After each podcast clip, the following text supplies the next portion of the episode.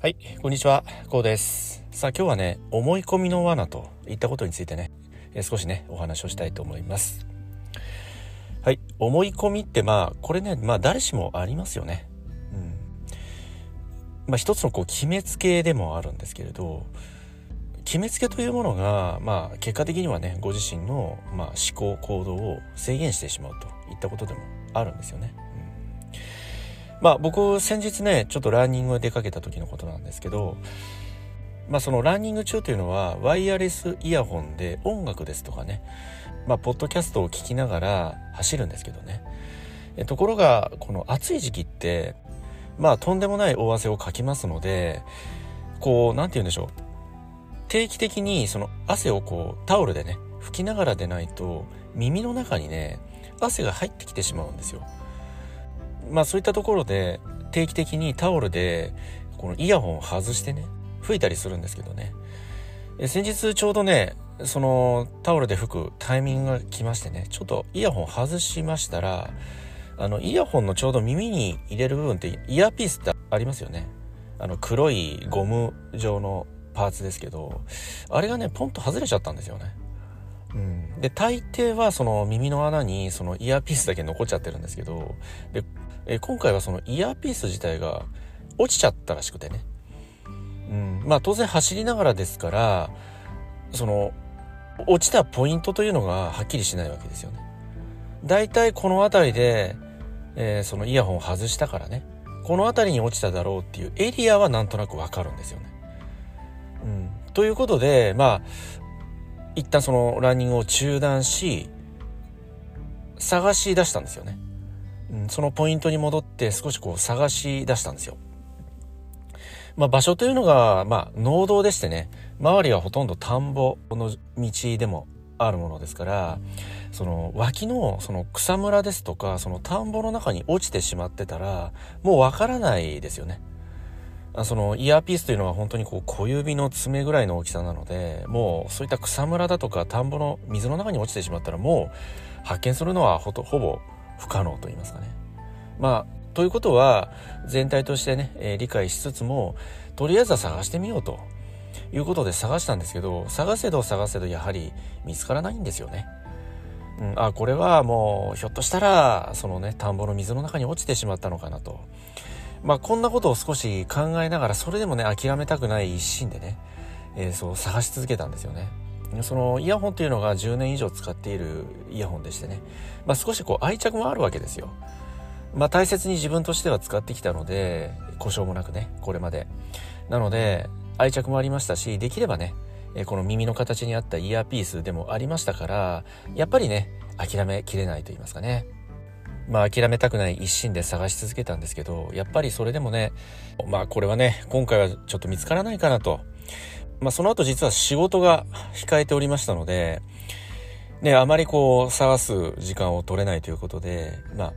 これは諦めようと。ね。まあ、どうでしょうね。賞味6分ぐらい探し続けましたけれどもね。これはもう見つからないということで、仕事もありますしね。えー、まあ、切り上げようということでね。まあ、諦めて。えー、それでもね、様々なね、思いがよぎりました。やっぱり10年以上使っております。イヤホンですから当然そのイヤーピースの在庫といいますかね、うん。まあ、再販もおそらくないだろうということで、まあ、買い替えなんかもね考えました、うん。まあそまあ、これも一つのタイミングなのでね買い替えようかなと、まあ、こんなことも考えながらもう半ば諦め気分でねまあもう一度走り出したんですよ。えそうしましたらねどうでしょうね。10メートルぐらい走ったらちょうどね目の前の道路のちょうどね道路のねど真ん中ですよ。ど真ん中にね黒いものが落ちてるんですよね。うん。もう明らかに違和感のある物体なのであっと思って、えー、近づいて手に取ってみましたらイヤーピースだったんですよね。あよかった。これでまたこのイヤホン使えるなって。まあすごく安心しましたしとても嬉しかったんですよね。うん。そしてその日はねそのまま仕事に向かったわけですけどまあ、その一見から少し感じたことは、そのやっぱり思い込みですよね。この辺りに落ちただろう。その一つの思い込みで、その後から考えてみますとね、もちろん必要な時間ではあったんですけど、その6分間というのが、とても、まあ、必要である時間である一方、まあ、無駄な時間でもあったわけじゃないですか。うん、もっと広い視野を持ってね、周りを見渡すといった心の余裕といいますかね、一つの発想を変える、一つの発想の転換といいますかね、そのような視点を持っていますと、もっと早くそのイヤホンが発見できたと思うんですよね。そのポイントだけを6分間探し続けたと。いったことでやっぱりその思い込みっていうのは一つ自分の行動思考を制限してしまう、うん、発想広い視野を制限してしまう。狭めてしまうといった弊害が改めてねあるなと。まあこんなことを感じたんですよね。なので何かにこうやっぱりこう行き詰まったりちょっとこう壁にぶち当たるような時っていうのは少しこう一呼吸置くと言いますかね、うん、少し、えー、呼吸を整えて広い視野、うん、発想を少し変えてね広い視野でもって、えー、考えてみる、まあ、このようなあ一つの、まあ、考え方といいますか思考といいますかね、うん、そのような視点を持つといったことはね非常に大切なこと。また自分の限られたね人生の時間これを守るといったことにもなりますのでね。ぜひこういったね一つの発想の転換といいますか広い視野を持つ思い込みの罠にはまらないための一つの防衛策といいますかこういった広い視野を持つ視点を持つこういったことがね非常に大切なことだなとこんなことをね少し考えました。そしてねやっぱり10年以上愛用してきたイヤホンですけどイヤーピースもねまた僕の元に戻ってきてくれたということは、より一層ね、えー、僕に大切にしてほしい。逆に言えば僕が大切にしていたからこそ、また僕の手元に帰ってきたと。こんなようにも考えることができるわけですよね。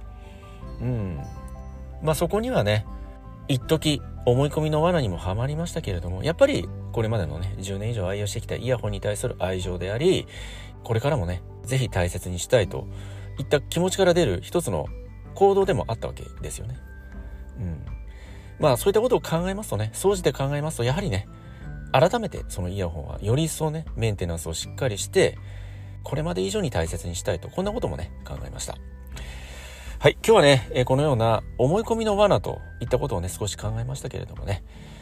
まあ、広い視野を持つ、発想の転換、柔軟な心を持つといった、このようなね、考え方、どのようにね、えお考えになられますでしょうか。はい、今日はこの辺りでね、音声の方終わりにしたいと思います。えこの音声がご自身の人生にとってね、え何らかのプラスや気づきになればね、え幸いに思います。ではまた次回の音声でお会いいたしましょう。ありがとうございました。